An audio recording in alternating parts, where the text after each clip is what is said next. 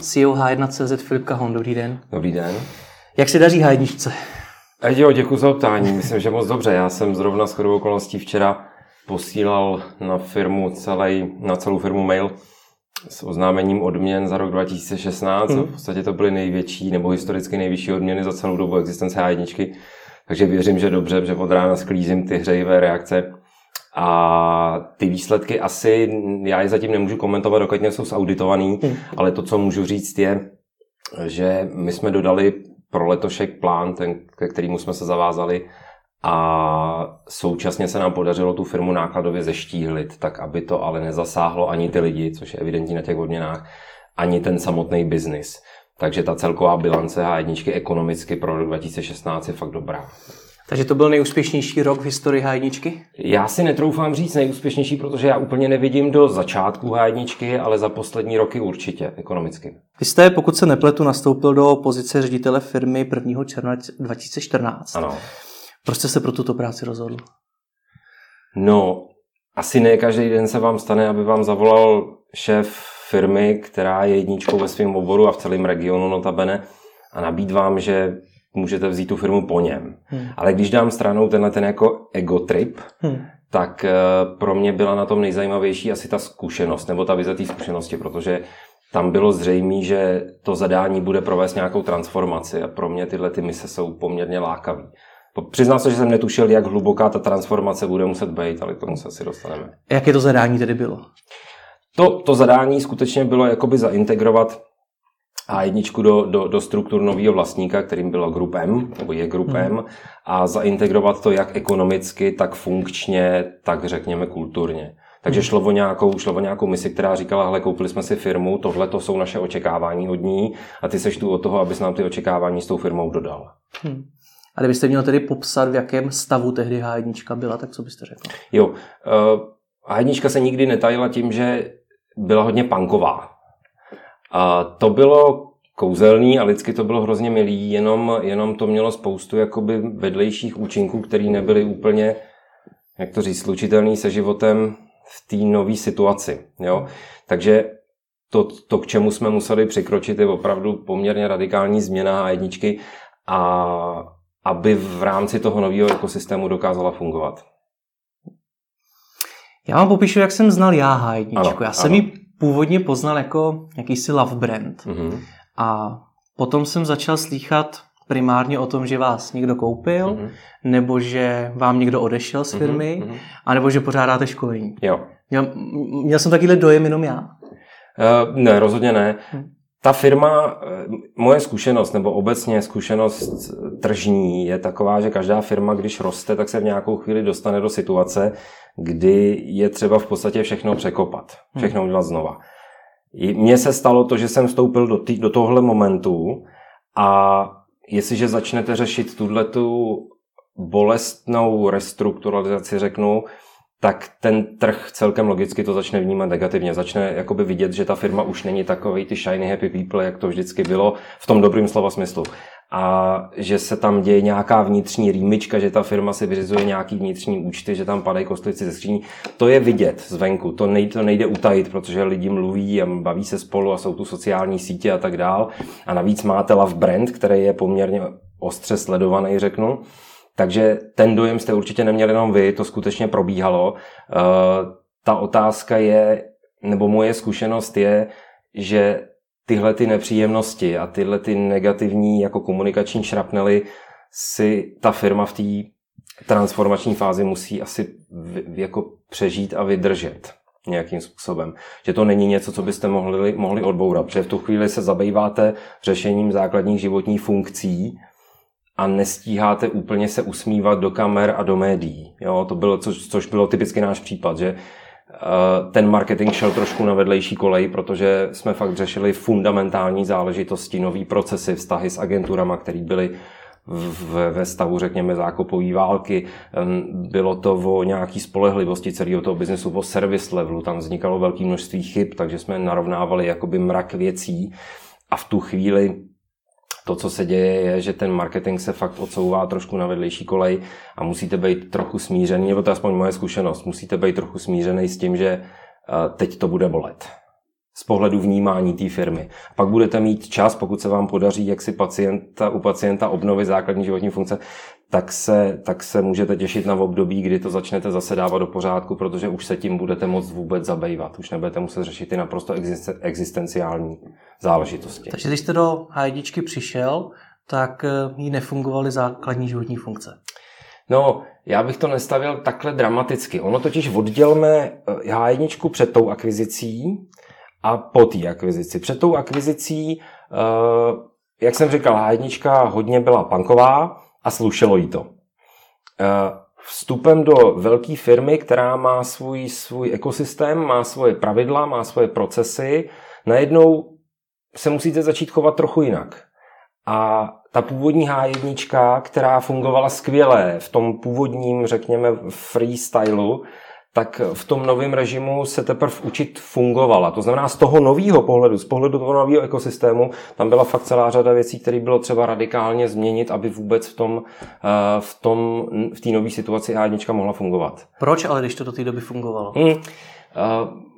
Když, když porovnáme firmu, která má absolutní svobodu, není na nikom závislá, není nikým vlastněná a může si dělat, co chce, a potom porovnáme firmu, která, se, která vstoupila do nějakého společenství, stejně jako vy, když se necháte zaměstnat, tak se prostě musíte začít chovat tak, jak ta firma je nastavená. Zatímco když jste, když jste freelancer, tak si můžete užívat jakoby větší svobody. Máte s tím spojený větší rizika, s tím freelancingem, protože tam není jistý ten příjem a tak dále, ta, ta, ta celková jistota, ale to, co eh, to, to, to, co se musí stát, když se necháte zaměstnat, je, že musíte začít respektovat pravidla toho zaměstnavatele.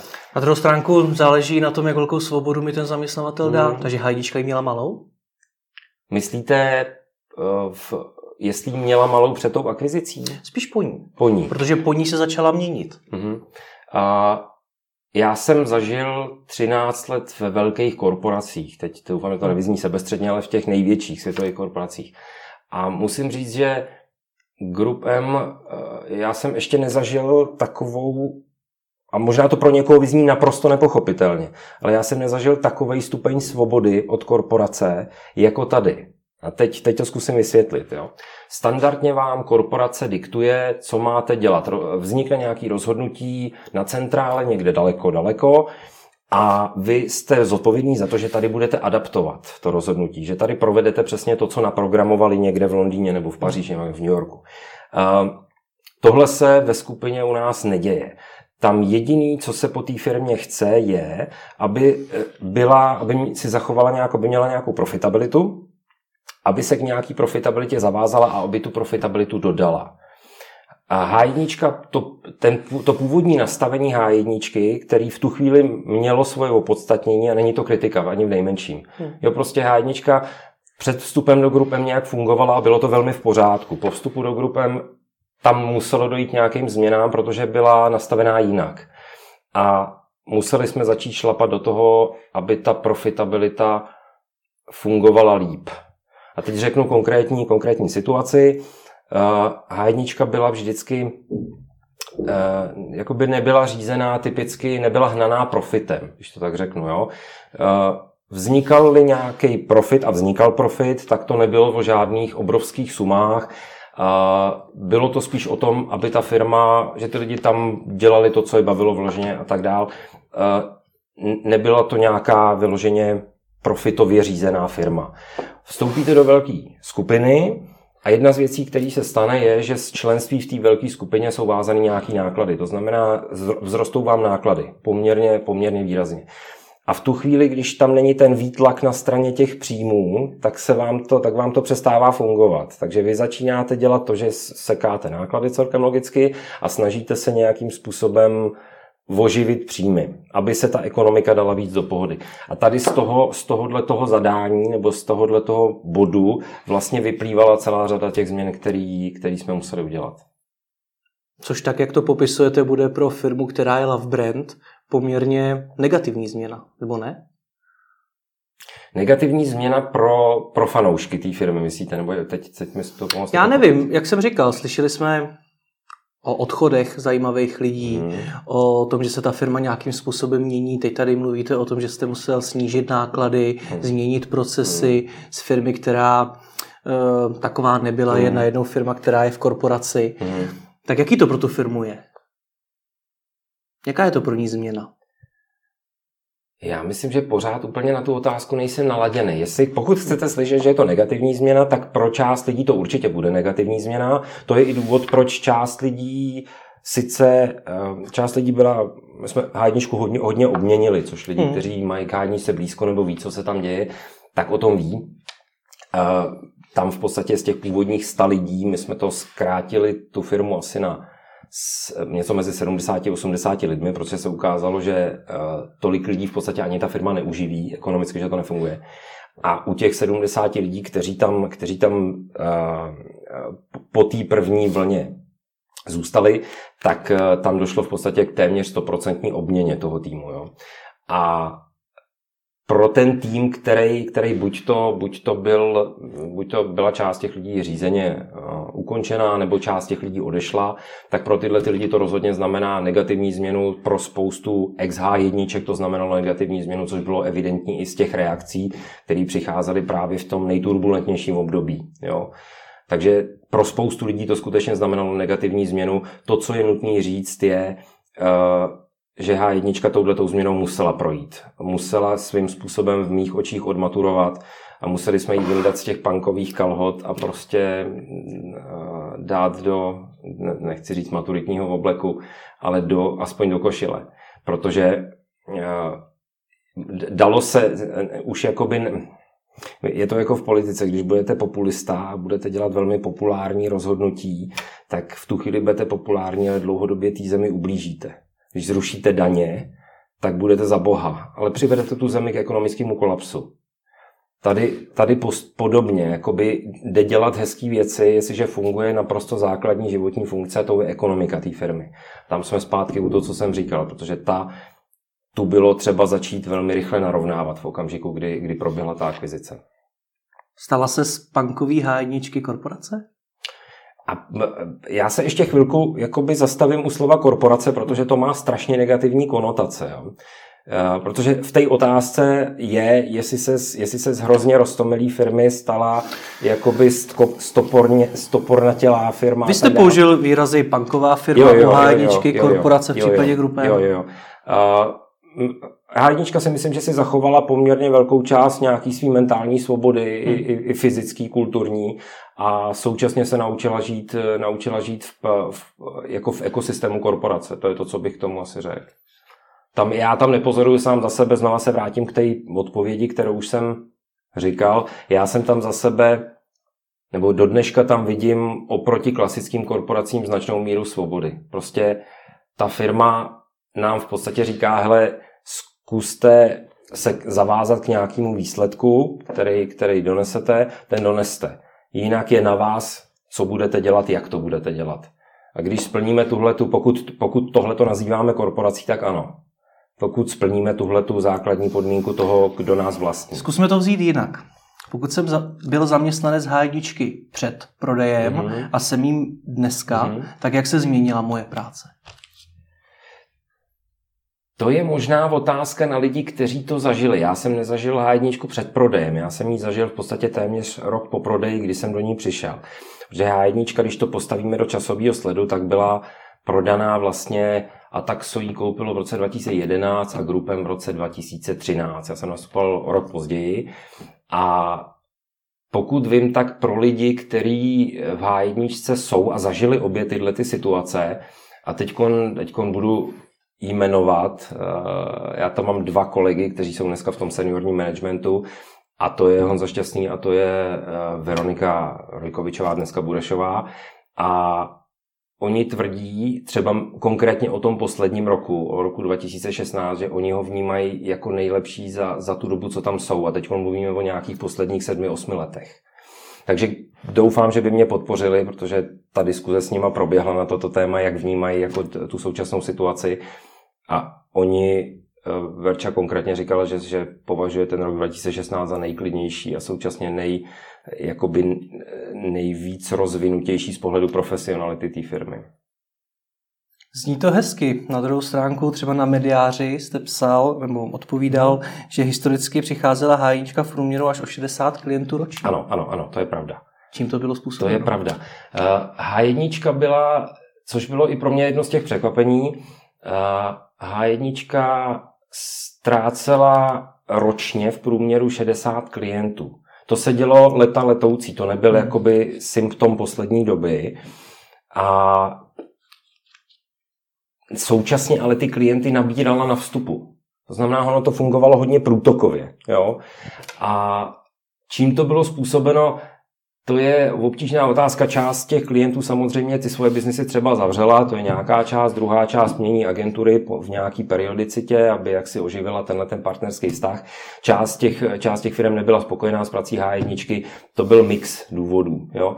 To, co se relativně, nebo já jsem hrdý na ten tým, že se to povedlo, eh, tak to byl, eh, to byl konkrétně v roce 2016 odešlo, nebo bylo odejito asi sedm nebo osm klientů, takového něco. A část těch klientů ještě byla jakoby řízeně ukončená, protože, protože tam nefungovala úplně profitabilita na tom klientovi. A jak na to všechno, co popisujeme, ti klienti reagovali, protože opět je to změna vlastníků, uh-huh. dokonce dvakrát rychle uh-huh. po sobě, uh-huh. odchod uh, zvučných men, když to takhle řekneme, uh-huh. uh, změny v té firmě. Jo. Jak na to reagovali? Zkusím nejdřív ty, vlast, nejdřív ty klienty a pak ty zvuční jména. Hmm. A, u klientů máte pravdu, že odcházeli a odcházeli hodně, ale odešlo pro mě překvapivě se nijak nevychýlilo to, množ, to průměrné množství. Ta firma nestrácela víc klientů než předtím, ztrácela stejné množství klientů. To, co je možný, a, a asi to bude i pravděpodobně, že nějaká část těch klientů skutečně odešla s tím, že už to není ta původní banková hajnička ale to celko, ten celkový objem jakoby ztraceného biznesu byl poměrně konstantní v čase. Ten se v podstatě začíná dařit redukovat až teď. Co se týče zvučných men, tam já vím, že to, to, bylo, to bylo extrémně nepopulární tohleto období. Na druhou stranu, to, s čím já jsem tam trochu válčil, bylo, a souhlasím, nebo předpokládám, že se spoustou lidí se neschodnu v tomhle pohledu, to předesílám, já si jako v tomhle nemám, nemám, nedělám si patent na rozum. Uh, já jsem měl pocit, když jsem tam v, přišel, že v hádničce je jakoby spoustu, a teď mi promiňte to přirovnání, ale spoustu jakoby estrádních koní, kteří ale jakoby, a že to bylo na úkor jaksi tažných koní. Takže mně přišlo v poměrně zdravý ten, ten, ten ten rate, ten poměr nějak jako víc vybalancovat, jako by, že těch estrádních koní za stolik není potřeba. Takže to, co se stalo, část těch lidí skutečně odešla sama, protože a z mnoha důvodů, jo, to zase bylo, někdo šel za nějakou lepší výzvou, což se normálně děje, klasická fluktuace, někdo uh, byl uh, jakoby rozhozený z toho, že se tam dějou tyhle ty změny a že už to není o té o původní H1 a odešli odešli parťáci toho člověka, takže to byl mix důvodů, proč ty lidi odešli a u některých jsme to, jsme to ukončili řízeně. Jo, takže jenom, jenom chci uh, komentovat to, že takovou tu, takovou tu, ten, ten dojem, že ty velký zvuční jména odešly, částečně to byl řízený proces a uh, musím říct, že personálně jsem dneska jakoby na H1 hrdý, tak jak stojí. Jak poznáte estrádního koně? Co to je? To už po těch letech, co pracujete s lidmi, poznáte.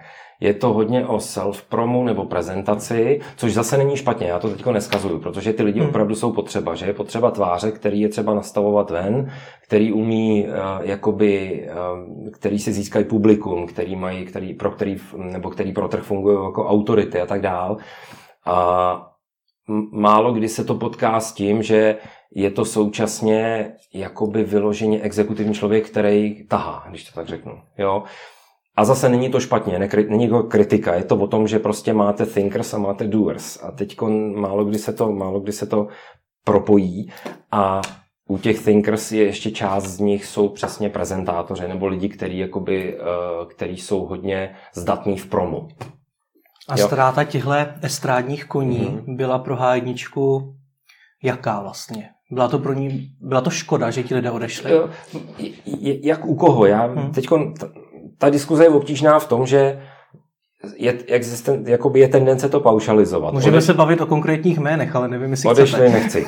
Odešli, odešli jakoby uh, velký jména a tím pádem je to špatně. Tak já jenom nabízím opačný pohled, zevnitř není. Uh, u části těch lidí to skutečně bolelo. A to jako nebylo to rozhodně řízený. U, u druhé části to bylo naprosto záměrný a věděli jsme, že pro ten trh jakoby ty lidi jsou jména a tak dál a že to bude chvíli bolet ale bylo to rozhodnutí, jak už jsem říkal, no prostě ten, nelze v takovéhle situaci dělat úplně populistický rozhodnutí. Daří se hájnice dlouhodobě držet seniorní lidi? No, my máme ten tým poměrně novej, takže pro mě to, ta otázka možná bude aktuální třeba za dva roky. Takže vlastně nedaří. Ale my jsme řízeně obměnili velkou část týmu, a ty lidi, který já považuji za, senior, za seniorní, a když zůstanou u těch dvou, který jsem jmenoval, což je Verča Burešová, Rojkovič, dříve Rojkovičová a Honza Šťastný, tak pro mě to jsou jakoby lidi, kteří jsou jak s tou původní hájničkou spojený, tak jsou současně extrémně šikovní, extrémně výkonní a schopní. A, a pro mě oni jsou ti seniori, kteří, kteří pro mě představují i tu, i tu původní H1 a tu, to nejlepší, co, co, co, co já jsem z ní poznal, i třeba jako klient. Já jsem pět let fungoval eh, na straně PPF jako klient H1. To jsou dvě jména. Ano. Nikdo další? A, a teď chceme jít domén, nebo vy chcete řešit princip? Princip mě princip. zajímá. A, když, když, když budu jakoby, a to je, to je filozofický, jo. agentury jsou fluktuační prostředí obecně. Hmm. Takže co to je odchod, odchod seniorních lidí? Je odchod seniorních lidí to, že Michal Gabriel šel dělat marketingového ředitele do CZC a odešel z jedničky po pěti letech, nebo takový nějaký poměrně zajímavý číslo. Je to odchod seniorních lidí? Jakoby já si myslím, že těch pět let je super. Hmm. Jo, a, a, a hrozně mu přeju a jsem rád, jsem rád že, že si našel roli, v který je šťastný. Takže pro mě jakoby odchody seniorů jsou úplně přirozený, jenom když tomu musíme dát nějak, jenom bychom tomu měli dát nějakou časovou linku. A já jsem se v tom agenturním prostředí, který je jakoby fluktuačnější, protože to, to já bych ho, jak mám to srovnání ze strany klienta i ze strany agentury, tak to agenturní prostředí je výrazně dynamičtější. A jakoby dochází tam k té únavě materiálu poměrně jako rychlejc, než třeba na straně klienta, na straně neagenturních firm. Jo? A, takže když, když ty lidi zvládnou v té agentuře být tři roky, tak pro mě už je to jakoby dobrá zpráva. Tři roky. Hmm. Jak dlouho tam, nebo jak tam ty lidi udržet tři roky? A, víte co, to, to, to se netýká seniorů, to se týká obecně lidí. Máte, je to o tom, jakou motivaci jim nabídnete. Máte motivaci takovou tu vnější, to, že jim dáte nějaký solidní plát, což byl moment, s kterým jsme se potýkali na začátku, nebo jeden z těch ekonomických momentů, s kterými jsme se potýkali na začátku, protože seniorní lidi tam rozhodně nebrali seniorní platy.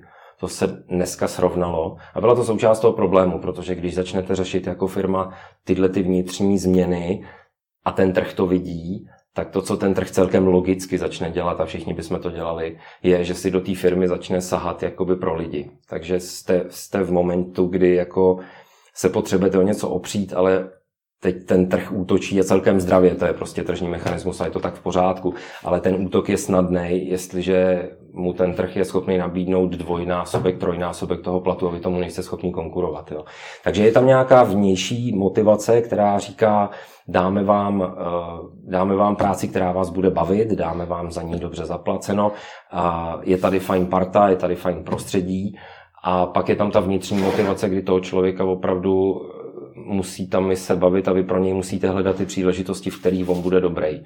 Že často ani ten člověk sám se trošku potýká v tom, co mu půjde a co ne, takže musíte být extrémně obezřetný v tom, jakoby v čem bude ten člověk dobrý.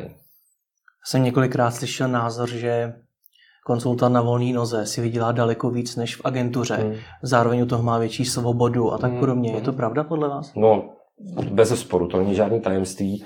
Uh, ale všude máte chleba o dvou kurkách. Já mám svoji privátní praxi a školím ve firmách a na téma lidský značky, jak pracovat se svojí lidskou značkou. A dělal jsem to dva roky, dva roky jakoby na vlastní noze, nebo na volné noze.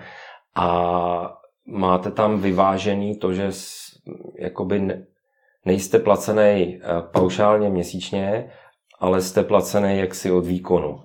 A tam se dá přijít k výrazně větším penězům, to je pravda, ale na druhou stranu to máte vyvážený rizikem, že ty peníze prostě nepřijdou.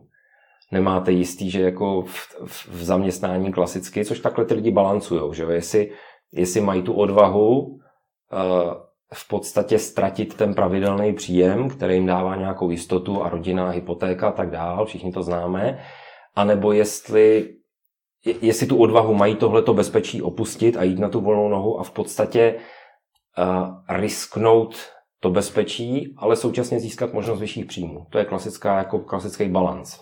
Takže podle vás největší přínos pro konzultanta pracovat v nějaké firmě je ta jistota toho příjmu? Ne. Vy v té firmě tím, že jste součástí nějakého, řeknu, použiju znova slovo ekosystém, že jste součástí nějakého ekosystému, tak vy v rámci toho ekosystému máte spoustu možností se učit, se posouvat od jiných lidí. Vy vidíte, vy vidíte projekty, které běží vedle vás nebo na blízko. To znamená, myslím si, že v těch společnostech je to o tom získat zkušenost, jak s tím řemeslem samotným, tak i zkušenost jakoby s, s tím, jak fungují firmy. Protože jestliže jdete na volnou nohu a nechápete systém, jak ty firmy jsou řízený, tak jim těžko budete parťákem. Hmm. Jo, jestli to, jestli to neříkám zmatečně.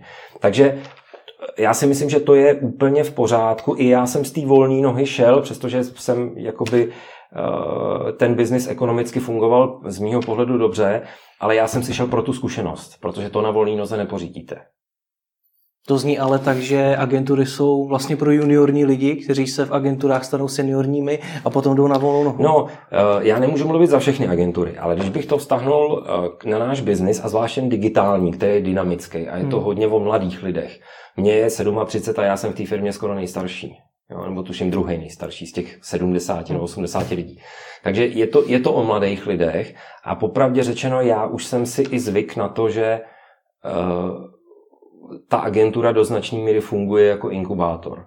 Já jsem s tím z kraje válčil, ale potom si říkám, OK, asi je to součástí jakoby toho celkového setupu. Prostě to tak asi má být, že v nějakou chvíli ty lidi řeknou třeba po dvou, třech, čtyřech a zaplať pámu někdy pěti a víc letech, řeknou, hele, já chci jít vokus dál a chci si zkusit něco jiného a tak dál. Takže ano, odpověď je ano, my už jsme zařízení na to, že bereme juniornějšího člověka, kterýho si vychováme, protože tam ta seniorita tam je. Jo. Hmm. Uh, plus m, nám se daří já se snažím a jedničku jako nestavit do takový uzavřený, eh, jako zapouzdřený role, jo? takže my jsme poměrně otevření pro jakoukoliv spolupráci na tom trhu, která dává oběma nebo více stranám smysl, takže my jsme, my jsme eh, se na, jakoby propojili pracovně i s, i s lidma, kteří jsou třeba ex H1, typicky Petra Větrovská, která, která nám pomáhá s, s PPCčkama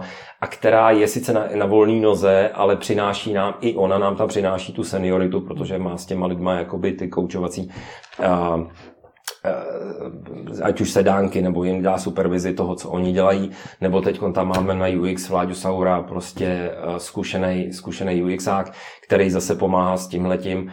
To znamená, my ty, my ty vlastní seniorní kapacity a možnosti bez, bez jakýchkoliv problémů ještě podporujeme tím, tím, co je na tom trhu a ve směs, ve směs to máme možná o to trošku jednodušší, že jsou to ex H1, který k té firmě mají vztah. Tomu rozumím, nicméně jinými slovy, ta vaše challenge je mm.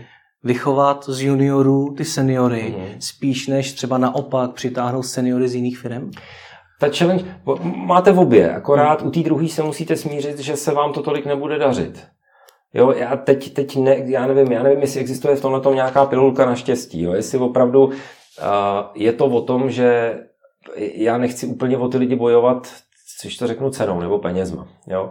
A ono to ani dost dobře nejde, protože pak přijde velká firma, která má obrovský finanční zázemí a ne, ne, nemá tak striktní pravidla, co se týče řízení mzdové politiky a tak dál a nemá problém dát prostě tomu člověku dvoj, trojnásobek, což se nám standardně děje, bohužel. Jo? A tomu nemáte moc šanci konkurovat. Pak si zkusíte sáhnout jinam, někdy se to povede, někdy se to nepovede. Každopádně ten bezpečnější způsob, když to tak řeknu, je opravdu vzít si člověka, který je sice juniorní zkušeností, ale máte v něm jakoby osobnostního parťáka. Vidíte, že ten člověk je, je, je zvídavý, že bude evidentně jako proaktivní, že ho to zajímá tohle, že se v tom chce učit, že se v tom chce posouvat. A je, je hladový vyloženě potom se to naučit. A tato skupina lidí je pro mě velmi zajímavá na to, aby se z nich ty seniori stali. A celý ten obor, popravdě řečeno, já jsem eh, v jiných oborech nikdy nezaznamenal, že je někdo tak rychle jakoby považovaný za seniora. Jo? Eh, obvykle to trvá xx let, tady v podstatě ta seniorita, za seniora už jste považovaný po třeba dvou letech, už jste jakoby seniorní role, to v jiných oborech neexistuje, v tom online je to asi specifický tohle. Kdo je senior pro vás v tomhletom oboru? Jo. Eh, já trošku v, v, odstoupím od, eh, od toho řemesla, ale já senioritu ne, jako neomezuju na, řekněme, řemeslo, na ten geekismus, jo? což byla jedna z věcí, který který v té hájničce hodně fungovaly a mělo to zase svoji platnost v té době. Dneska už je to trochu jinak. Uh, tam byl profík, byl ten, kdo byl geek, jako by kdo měl ty perfektní odborné znalosti. Já tu profesionalitu a tu, tu senioritu, když to řeknu, když použiju to slovo, tak já to neberu takhle úzce. Pro mě je senior člověk, na kterýho je spolech který dokáže být proaktivní a bude chodit se zajímavýma nápadama, jak posouvat ty biznesy a tu práci, kterou dělá. A ten tím, teprve tím třetím cípem té pyramidy je ta expertíza, ale důležitý je říct, že z těch tří cípů se ta expertíza hmm. jediná dá naučit. Ty zbylý dvě jsou tak nějak jako Jo, ten člověk se vyvíjí, ale je, tam je to nejpomalejší. Zní to možná až jako nízké nároky, aby na toho člověka byl spolech. Mm-hmm. Jsou tedy nízké? Ne, ne, ne. To, tohle, máme, tohle vůbec. to máme tak málo spolehlivých marketérů? Já, já to nechci paušalizovat zase, jo, protože chápu, že by to bylo populární to takhle říct, nebo minimálně kontroverzní to takhle říct, ale tak to, tak to nemůžu stavět. Ale uh, já jsem vylečený z toho, že se prostě na každého můžu spolehnout. To je, to je naivní, nemůžu. A pro mě ta spolehlivost v tom, že ten člověk funguje, že opravdu si ohlídá to svoje řemeslo, že nebude, nebude na mě přenášet, jakoby, což je klasika, když si naučíte tu firmu takže všechno rozhodujete vy, tak potom vám ty lidi přestanou myslet a začnou vám ty problémy nosit a je řešíte. Já jsem, jakoby to, tenhle ten systém ne, pro mě není přijatelný. Hmm. To znamená, já potřebuju lidi, kteří budou samostatní ve svým úsudku, kteří budou opravdu spolehliví v tom, že tu svoji agendu zastávají perfektně. Takže ta odpověď je Eh, vůbec není samozřejmý najít člověka, na kterého je spolech.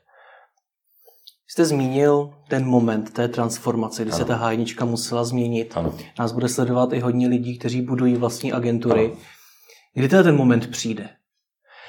Jo, ta otázka je dobrá, odpověď na ní vůbec není jednoduchá, protože myslím si, že u každé té firmy to, při, to přichází v jiném okamžiku. Tady se to dalo poměrně přesně adresovat časově nebo zaměřit časově a to byl ten moment, kdy uh, H1 se vlastně z rozhodnutí původních vlastníků stala, stala uh, součástí velké skupiny.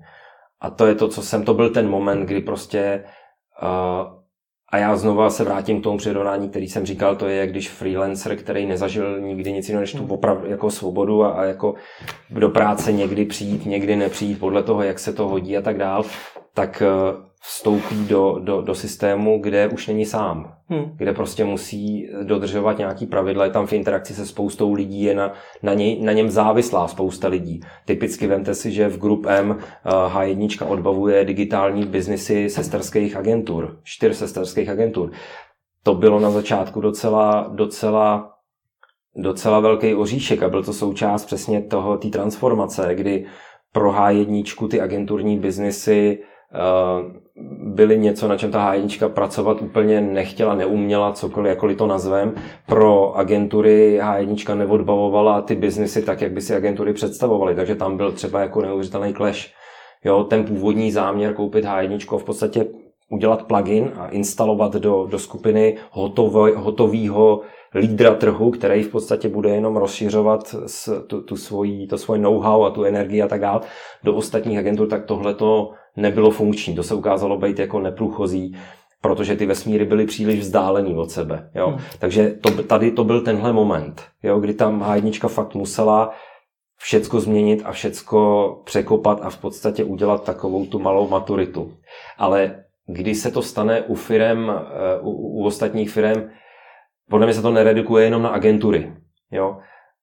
Já jsem dělal nějaký čas v MOLu a vím, že, vím, že mi uh, tehdy ty lidi říkali, že pro MOL třeba byla hrozně stěžejní, eh, nebo byl hrozně stěžejní moment, kdy uh, získávali škálovatelný biznis, kdy přecházeli na SAP. Jo? A to byl ten moment, kdy, kdy oni říkali, to jsme se, jako, to jsme se prohli v kolenou. Tohle byl ten kritický, ty věci se musely měnit, zavádět nové procesy, už to nešlo dělat na koleně a tak dál. Takže pro každou tu firmu si myslím, že v nějakou, nějaký moment eh, tohle, tahle změna musí přijít, pakliže ta firma chce růst. A v mých očích se to děje obvykle, když dosáhne určitý velikosti a chce jakoby skokově vyrůst. Dokážete tu velikost přiblížit? Ne, ne, Nebo to, ne. to je strašně individuální. A dokázala by H1 růst, i kdyby nedošlo k té akvizici, kdyby eh, ji Group M nekoupilo? Na toho tehdejšího stavu? Já, já, to je čistá spekulace, jo. Ta já, změna já, vám odpovím, přijít. já vám odpovím, jo. Um, určitě by ta šance růst dál byla. Jo. To, to, to se nedá nikdy jako říct, že, že H1 by, by, jak by se přesně ubírala, asi, asi to neumím úplně predikovat, ale hmm. stejně si myslím, že i bez, bez vstupu do velké korporace nebo do velké firmy, do, do globální firmy, by se v nějakou chvíli musela pře, předizajnovat, řeknu. Ty procesy a to, jak, to, jak se přistupovalo k práci a tak dále. Zastavme se ještě u toho marketingu. Hmm. Dělali jste ho tedy dřív špatně? Myslíte před akvizicí? Před akvizicí. Já jsem tam před akvizicí nebyl, ale zkusme, já to zkusím okomentovat stejně. Uh, oddělme H1 před akvizicí, to už jsme ostatně udělali a po akvizici. A já si myslím a jsem o tom přesvědčený, že v každý té epoše uh, se, dělá ten, se dělají ty aktivity a nejenom marketing poplatně tomu, co v tu chvíli funguje. Vám řeknu příklad. Jo. Uh, David Špinár založil firmu a dovetí na číslo jedna na tom trhu za 8 let a je to, mám k tomu maximální respekt tomu, co dokázal on, jemu fungoval nějaký způsob řízení. Já si myslím, že dneska už by to tak platný nebylo, ale stejně tak si troufám tvrdit, že to, jakým způsobem vedu H1 já dneska, by nefungovalo před pěti lety. Prostě v ka- každá ta doba má, svý, má svůj systém řízení a není to horší nebo lepší, je to jiný. To znamená, ten marketing, který se dělal do akvizice, tý H1 opravdu slušel. Jo, a by, bylo, to, bylo to příhodný, bylo to poplatný té době, poplatný tomu, jak h fungovala, jak vystupovala na tom trhu. Mm, dneska si myslím, že, že takhle by se to dal, nedalo dělat. To znamená, není to starý, dobrý nebo špatný versus nový, dobrý nebo špatný, ale je to o tom, že ta h má nějaký dvě životní fáze a v každých těch životních fázích fungovalo něco jiného. No, vy jste na blogu h psal, že ani největší online agentuře na trhu nestačí být in free, cool a in. Mm-hmm. A já vlastně nevím, co to znamená. Jo. Uh, kdy, když jste free, cool a in a nejste, není na vás spolech. A jste jednička na trhu. A jste jednička na trhu. Tak uh, tak je ta profesionalita děravá. Prostě uh, to je to, co to je to, co se dělo i na začátku. Uh, Hajnička dělala a dodnes doufám říct, že dělá skvělé věci. A, a jakoby dobrý výstup a tak Strategicky dobrý. Teďkon došlo tam, došlo tam k nějaký změně, ale uh, já s čím jsem se potýkal na začátku, nebo co byla jedna z těch věcí, s kterými jsem se potýkal na začátku, je, bylo poměrně velké množství chybovosti. Jo? V čem konkrétně? Chybovost, v čem chyby? Hmm. Když řídíte kampaně, tak ty, jako typická chyba u řízení kampaně je, že třeba přetočíte rozpočet. Jasně. Hmm. A tohle to se dělo poměrně často. Jo? A a neříkám jenom ty přetočené rozpočty, tam se jako spousta věcí, které a teď ty výstupy bylo třeba nějak skonzolidovat. Proto já jsem tak, tak obšírně mluvil o té spolehlivosti, protože s tou já jsem se potýkal. Ty lidi byli velmi nadšený a vodaný svý věci, ale současně ten freestyle, kterým, kterým, v kterým fungovali, pardon, v kterým fungovali, měl přesně tyhle ty vedlejší účinky. Tady nám něco ujelo, tam nám něco hmm. ujelo, tady nám zase něco ujelo. A to bylo, to bylo v poměrně velký kadenci. A když jste se ptal na to, um, proč odcházelo takové množství klientů, ono asi to nějakou spojitost tady s tím mělo. Hmm. Jo? Uh, Tohle to si myslím, že, jsme, že se podařilo postupem času úplně, úplně téměř úplně hmm. vymítit. Jo. Ta chybovost je teď relativně minimální. Vždycky tam nějaká bude, máte relativně velkou firmu nebo na agenturní poměry velkou firmu a nikdy to nebude bezchybný. Jo. Ale, ale když se vrátím zpátky k té otázce, tak free cool a in je super a je to sexy, ale jestliže, jestliže vy prostě musíte mít lidi, o který se můžete opřít a na který je totální spolech. Omlouvám se za tu možná trochu tvrdou otázku, jo. ale z toho, co vlastně říkáte, mi vyplývá, že moc profesionální h do té doby nebyla. Velká chybovost, freestyle a podobně. Uh, já bych Zní to tak? Z, znova, já souhlasím. Hmm. Já bych znova jako to postavil do jiného světla.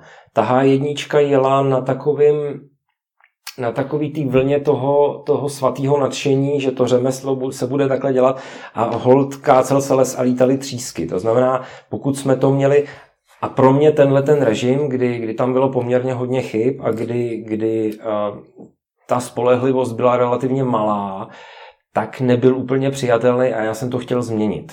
Ale v tom původním módu to evidentně fungovalo, ne, jako ne, ne, nebylo to nic jako kritického. Byla to prostě daní za to, že fungovaly zase jiné věci. Protože takhle, jak vás poslouchám, tak to zní tak, že sice H1 byla love brand, byla free, cool a in, ale ta její práce vlastně nebyla tak dobrá. Byla tam vysoká chybovost, no. klienti odcházeli.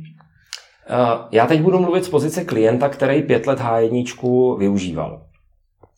Uh, u nás uh, musím říct, že to fungovalo dobře. Já bych to jinak pět let nedržel, tu, tu agenturu. Jo?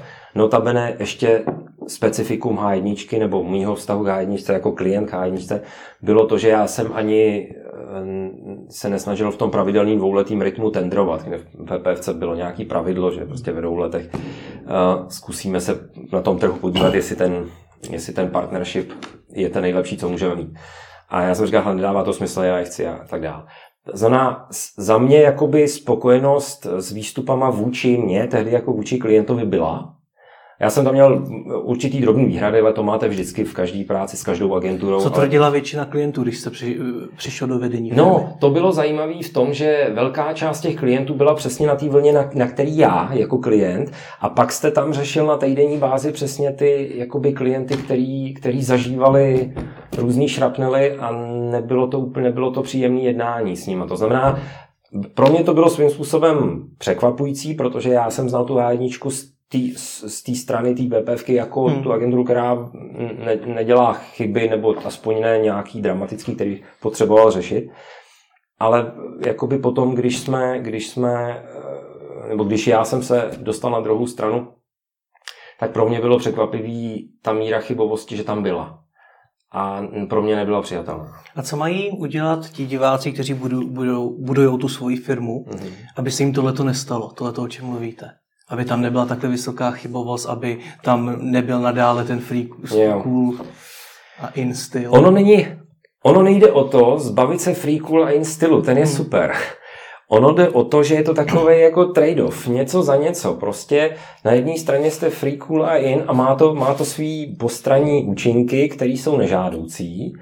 A nebo potom jakoby ubejvá vám ta, ta gloriola, ale zase se vám podle mě zvyšuje jakoby ta, přesnost, nebo ta profesionalita, hmm. nebo ta tak dál. Takže e, je třeba se rozhodnout, kterým směrem chcete jít. Pokud, hmm. pokud půjdete tím směrem, kterým jsem se rozhodl jít já, myslím si, že ten, ta, ta situace nebo ten ekosystém, v kterým jsme, ani jinou možnost moc nepřipouští. A popravdě řečeno, což je možná, je to moje spekulace, ale popravdě řečeno možná i David v okamžiku, kdy mi nabízel tu možnost převzít, převzít h a potom jsme se se souhlasem grupem na tom i dohodli, tak já si myslím, že tu nabídku v podstatě i adresoval s vědomím toho, že to je něco, co ta, nebo můj přístup je nějaký, který bude možná v té nové situaci pro tu h funkčnější, řeknu. Jo? Hmm.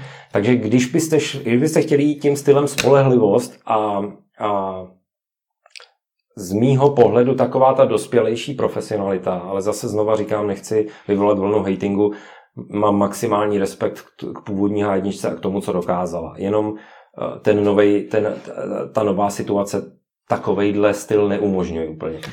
Každopádně pro mě je to o tom, k čemu, co už jsme párkrát zmínili, a, a to je, vy musíte mít kolem sebe lidi, o který se můžete opřít a to poznáte velmi rychle. Že tam třeba to, co se dělo, to byl zajímavý, zajímavý poznatek, je, že ta chybovost tak nějak vedla k určitým konkrétním lidem vždycky.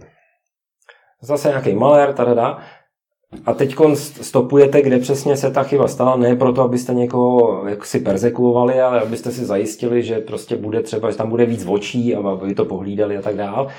A zajímavé bylo, že když došlo k výměně těchto těch lidí, tak ta chybovost ustala. Musím říct, že skoro, skoro si troufám říct, že skokově v jednu chvíli, když proběhla jakoby ta celková obměna, tak troufám si říct, že rok 2016 už byl výrazně klidnější z pohledu nějakých jako malérů, který se staly. Dneska teda už Free Cool In nejste? Já pořád nevím, co to je. Vy jste to takhle pojmenoval uh, sám. Jasně, jasně, ale když byste, když byste se na to když byste se na to podívali jako z pohledu image té firmy, tak si myslím, že tohle to tam ubylo. To, co si myslím, že tam na, na druhé straně přibylo, a to je ten trade-off, o kterým jsem mluvil, je z mýho pohledu ta přesnost a ta, řekněme, víc jakoby ne řemeslná profesionalita, ta tam byla, ale taková ta jaksi sociální. Zkusme to popsat trošičku praktičtě, když tak na nějakém příkladu, ať z toho tedy vyplyne nějaké ponaučení jo. nebo něco. Jo. Eh, jak jste dělali marketing dřív a jak ho děláte dneska? Jo. Uh, my jsme vztahový biznis. Jo, B2B agentura, prostě není to, není to uh, mířený na koncový trh. A to znamená, ten marketing i dřív, i teď je hodně orientovaný jakoby na eventy třeba typicky, protože tam přicházíte do, do kontaktu s těma konkrétníma buď potenciálníma klientama nebo současnýma klientama. To znamená, ten marketing je například hodně eventově orientovaný. To, co dneska Eventy probíhaly samozřejmě i dřív, ale dřív tam třeba byla taková hodně, jakoby, my jsme to nazývali hravou komunikací, jo? že to bylo hodně, hodně hravý a ta H1 se pozicionovala přesně do takový tý hravý, hravý uh, firmy, která uh, zábava především a tak. Tohle to si myslím, že bylo potřeba nutný. Bylo to sympatický, ale to je jedna z těch věcí, které bylo potřeba změnit. A dneska tedy váš marketing spočívá v čem? Jo, náš marketing je dneska hodně právě soustředěný na ty eventy a na to, aby jsme se potkávali s těma konkrétníma cílovými skupinama a samozřejmě u toho se drží uh, ta klasická jakoby sociální sítě a publicita nějaká a tak dál. Tahle ta část já ji považuji za, řekněme, imageotvornou, jo, ale pak je tam ta druhá část, která je přesně ty, ty eventy a ty, to potkávání fyzicky s těma lidma.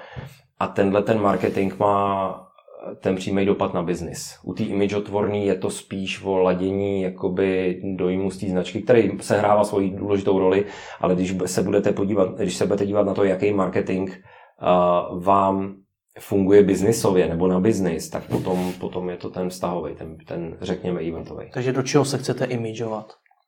Jako do čeho se chceme posouvat? Co má být H1? Pozice. A H1 když řeknu jakoby z pohledu nějaký vize posledních let, tak v okamžiku, kdy máte, kdy máte firmu, která musí zažít nějakou změnu, poměrně nepříjemnou, tak eh, ne, nemůžete, myslím si, že to nefunguje, dávat si nějaký hrozně velký vznosný vize na 10 let. Vy v tu chvíli jedinou vizi, který musíte mít, je prostě spravit to, dát to do pořádku a zafixovat zafixovat opravdu v našem případě vztahy s agenturama, zafixovat jakoby ten tým a tak dál. Pokud se budete ptát na tu vizi dlouhodobější, tak H1 prostě chce fungovat jako parta lidí, který namísto toho roztříštěného uh, digitálního marketingu, že tady máme PPCčka, tady je SEO a tady je analytika, tady je UX, tady je copywriting a tak dál a prodává se to všechno zvlášť, tak chce být parta, která dává tyhle ty věci dohromady a prodává jedno strategické řešení, který má synergické efekty a kde ty jednotlivé disciplíny si navzájem pomáhají. Pro koho? Kdo je Pro, jo, jo, jo, to je dobrý dotaz. Uh, my jsme postupem času zjistili, ono to není, to není žádná raketová věda přijít na to, že pro úplně malinký klienty, řekněme živnostníky, hájnička není. Pro ně úplně upřímně jsme drahý. A pak tam je, pak tam je z druhý, na druhé straně je ten, řekněme, top segment z hlediska velikosti, obrovský korporátní klienti. My jsme postupem času přišli na to, že je to super z pohledu nějakých zkušeností. Vy si tam vyzkoušíte spoustu věcí, tam jsou možnosti, jsou tam velký rozpočet a tak dál. Už je to, už to není, už je to menší jakoby jsou tam věci, které třeba typicky profitabilita, že ten, ten klient dodává uh, velký objem peněz, ale když se na to podíváte přes profitabilitu, jaký náklady s tím, s tím máte, a kolik času to spoliká, hmm. tak se najednou dostanete, ta profitabilita se začne jako prohupovat v kolenou. Mám spousta, i spousta čestných výjimek, který jsou parťáci a opravdu ta profitabilita tam funguje. Navíc tam máte ty centrální nákupy, což je taky v pořádku. A váš ideální klient je dneska? A já se k tomu dostávám. Hmm. Takže když vemu, že pro tu, pro tu vrstvu těch živnostníků úplně nejsme a u těch velkých uh, firm se trochu potýkáme právě s tou profitabilitou, až na ty výjimky, které si držíme, tak pro nás je v tuhle chvíli nejzajímavější ten střední segment, který má ten potenciál k růstu a kde to, kde to partnerství se ukazuje být dlouhodobě jakoby nej, nejperspektivnější. Mm. Na pro webu, pro ně. Na webu máte napsáno, že jste jednička v internetovém poradenství na českém a slovenském trhu. Jo. Platí to? Já se přiznám, že do téhle diskuze asi nebudu úplně parťák, protože mě vždycky... Tak jste šéf té firmy. Jo, ale já vysvětlím proč. Jo. Uh, Přiznám se, že tohleto poměřování, jako kdo dál do čurá, teď se omlouvám za ten expresivní výraz, mně přišlo vždycky jako spíš komický, než cokoliv mm. jiného. Já jsem se vždycky snažil soustředit na to, aby jsme dělali věci, za které se nemusíme stydět nebo na které můžeme být hrdí. A to se, to se snažím i teď. Takže pro mě tohle to není úplně jako by berná mince, ale když, když vám z té otázky zkusím neuhnout, tak eh, ano, od těch médií, tam asi, že jo, jak se to poměřuje? To byla moje druhá otázka, no, podle čeho to měříte? Když těžko, těžko to budete měřit podle nějakých softových metrik, jo, podle hmm. kvality práce. Asi jsou nějaký, ale není to úplně ta nejstandardnější, není to ten nejstandardnější měřák. Nejstandardnější měřák je který se, tak, vím, že se používá, i když tuhle hru se přiznám, fakt moc nehraju, je objem marketingových rozpočtů, který ta agentura spravuje a který v podstatě posíláte do médií. A ten máte největší? Takže, ano, z, jakoby z, z, z Zase, ty firmy si vzájemně ty čísla tolik neukazujou, ale když máte lakmusový papírek, můžou být třeba média, který vám říkají, kolik u nich utrácíte a jak jste třeba na tom v porovnání s ostatníma tak ten signál z těch klíčových digitálních médií je, že, ten, že objemově je jednička, jednička, ale znova se vracím k tomu původnímu, tohle pro mě není úplně to nejpodstatnější a možná to ode mě máte pravdu, možná to ode mě jako od šéfa té firmy vyzní blbě. Proč to tam máte teda na tom webu? A, tady řeknu důležitou věc. Náš, náš, náš web projde brzy uh, rekonstrukcí, protože už, už, je, dra, už je mu drahně let, už je to trochu dědeček. A uh, myslím si, že to zdůrazňování té jedničky ne, nebude tak velký. Což zní trošku depresivně. Fakt? Mně to, mě to vůbec nepřijde takhle. Já, já na tom, já na tom jakoby žádnou vizi ani strategii úplně nestavím. Je to, hmm. je to prostě o tom, OK, je to manifestace síly a jako too big to fail, nebo jak se to říká, ale jako honba, honba za prvním místem asi není moje královská disciplína. Ještě mě zajímá jedna věc, hodně agentur dneska zeštihluje. Snaží se nabízet spíš méně služeb, jo. ale nabízet je lépe, když to řeknu mm-hmm. takhle. U vás mi to nepřijde. Mm-hmm. Proč ne? My máme skoro bych řekl opačnou tendenci ty služby, které jsou, tak umět líp propojovat. Protože zase jedna z věcí, který i ta H1 dělala a prostě mělo, v té době to mělo svoji platnost, je, že ty služby prodávala a stále ještě z části prodává odděleně. Jo? Ale to, co se snažíme my teď, je v podstatě to zasíťovat a opravdu propojit uh, ty synergické efekty mezi těma službama. To znamená, nejde o redukci toho množství těch služeb nebo toho záběru těch služeb, ale jde o jejich jakoby lepší a efektivnější propojení. To je to, o co nám běží. A jde to dlouhodobě, když se podíváte na to, jak rychle se ty jednotlivé obory vyvíjí. Mm-hmm. Jak hluboko v nich vlastně lze jít. Jo, to, to, na co se ptáte, jestli tím pádem nestrácíme fokus. A kvalitu. Kvalitu. A já pořád pracuju s tím, že my máme celou řadu dodavatelů, například. Některé služby prostě hmm. development třeba my nezajišťujeme.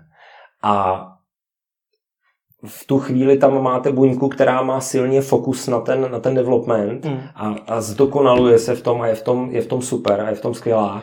A naší roli je jenom jakoby propojit to s tím ostatním, co se děje. Jo? Mm. Ale nemusí to být, je to správná úvaha, že když jdete jako do šířky, tak tím ztrácíte hloubku, řekněme. To je správná úvaha. Ale když o tom víte, že to takhle je, tak si to dokážete pohlídat tím, že jakoby vystužíte, vystužíte ten fokus těch jednotlivých vertikálů. Teď nevím, jestli jsem to řekl moc komplikovaně. Já tomu rozumím, spíš mi hraje v hlavě otázka, proč to teda nedělá více firm, proč, ty, proč spousta agentur právě zeštihluje. Protože takhle, jak to popisujete, mm. tak to zní vlastně jednoduše, pohlídat si to. No jasně, ano, ano, to je hraběcí rada trochu. Ale proč to ostatní agentury, možná je to dotaz na, na ostatní agentury, ale to je asi otázka, jakoby celkového strategického směřování. Ta H1 měla vždycky full servisový záběr a my se ho nechceme zbavovat. Protože si právě myslíme, že ta síla je v tomto pro, to umět propojit. Ani ne tak jako rozšiřovat další o další a další služby, nebo to naopak redukovat a získávat jako jednoznačný záběr, ale spíš to, se na to podívat jako na celek. A tady zase mluvím už trošku jako klient. Jo.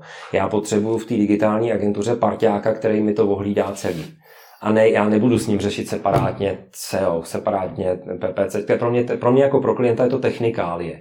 Já potřebuji jednu nějakou success story jako od něj, od, hmm. od té agentury. Dodejte mi success story jako klientovi, já ji prodám tady dovnitř do firmy a mě to začne zvětšovat možnosti v tom, co můžeme dělat na webu a jakoby začneme, začneme dělat odvážnější věci a tak dál a té firmě to pomáhá. Takže jako pro mě ne, není úplně řešení, a teď mluvím zase za klienta, najmout si šest agentur, který obstarávají šest různých řemesel. Hmm. Jo, pro mě, pro mě jako pro třeba historicky klienta, který měl za sebou velkou společnost, je takováhle agentura větším parťákem. Jakou si vy sám myslíte, že máte vy osobně pověst? Protože z toho, co jste mi říkal, tak možná to jo. může být trošku pověst. Jo, jo, no, no, no, no, to, to jste trefil. Takže máte pověst. Já, já jako trouf, no, takhle, lidi, kteří mě znají, tak snad ví, že, že to se mnou není tak zlý, jenom uh, chápu, že lidi, kteří mě neznají, tak to musí takhle vnímat. Jak se s tím žije? Úplně normálně, úplně normálně. Já fakt jakoby nejsem ten člověk, který se snaží se zalíbit. Já si myslím, že tam ani o toho nejsem. Jo? Prostě když si vás ta skupina najme a jste najatý manažer, to já jsem ani nikdy netvrdil, že moje profesní znalosti dosahují znalostí těch lidí, co tam pracují, vůbec hmm. ne. Jo? Já mám nějakou misi, která ale ne, jakoby nepředpokládá, že já budu dokonale znalý v tom, v tom řemesle, na to já tam mám lidi. Hmm. Jo, ale rozhodně není součástí mojí mise, abych se snažil zalíbit. Napadá vás na závěr nějaké ponaučení pro diváky, když se podíváte na tu historii H1 a čím mm. si prošla, mm. co by třeba mohla udělat lépe, jinak? Já z toho zkusím vydestilovat nějaký jako krátký poučení, který já si tady z té mise, kterou prožívám, odnáším. Tam jsou podle mě tři klíčové věci, které vám pomůžou pomůžou, a teď řeknu uspět, ale teď pro boha neberte to tak, že sám sebe středně považuji za strašně úspěšného. Jenom to, co mi pomohlo, byly v podstatě tři věci. První věc je opravdu mít kolem sebe ne lidi, ale ty správní lidi. Ty, o který se fakt můžete opřít. Který jsou spolehliví, který eh, vás nenechají ve štychu a kterým to pálí. To je jedna věc, čili obklopit se, to je naprosto klíčové, obklopit se lidma, o který se dá opřít. Druhá věc je mít nějakou vizi, co chcete udělat. A třetí, která je spojenou nádobou s tou druhou, je trpělivost. Vy musíte být trpělivý v tom dosahování té vize. Protože to, to, to, co já si myslím, a třeba i jakoby mám to spojený s hodně startupama, já si myslím, že spousta startupů, který jsou super, tak umřou na tom, že tam není dostatek trpělivosti to dotáhnout a prostě ty lidi to vzdávají po roce. Já chápu, že z pohledu mladého člověka je to strašně dlouho a je to trápení a tak dál, ale moje zkušenost je, že ono v nějakou chvíli se to opravdu zlomí. Já vám tu chvíli nedokážu popsat, jo. Hmm. Ale standardně třeba, když beru tyhle ty transformační mise, kterých já už jsem pár zažil a obvykle jeden rok fakt, první rok fakt válčíte fakt bojujete.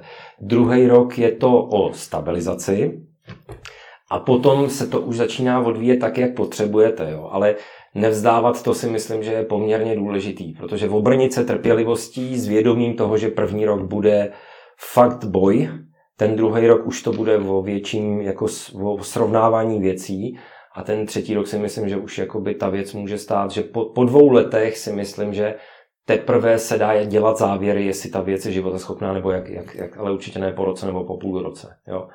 Třeba taky i investoři. Já jsem zažil spoustu projektů, který mi přišly super.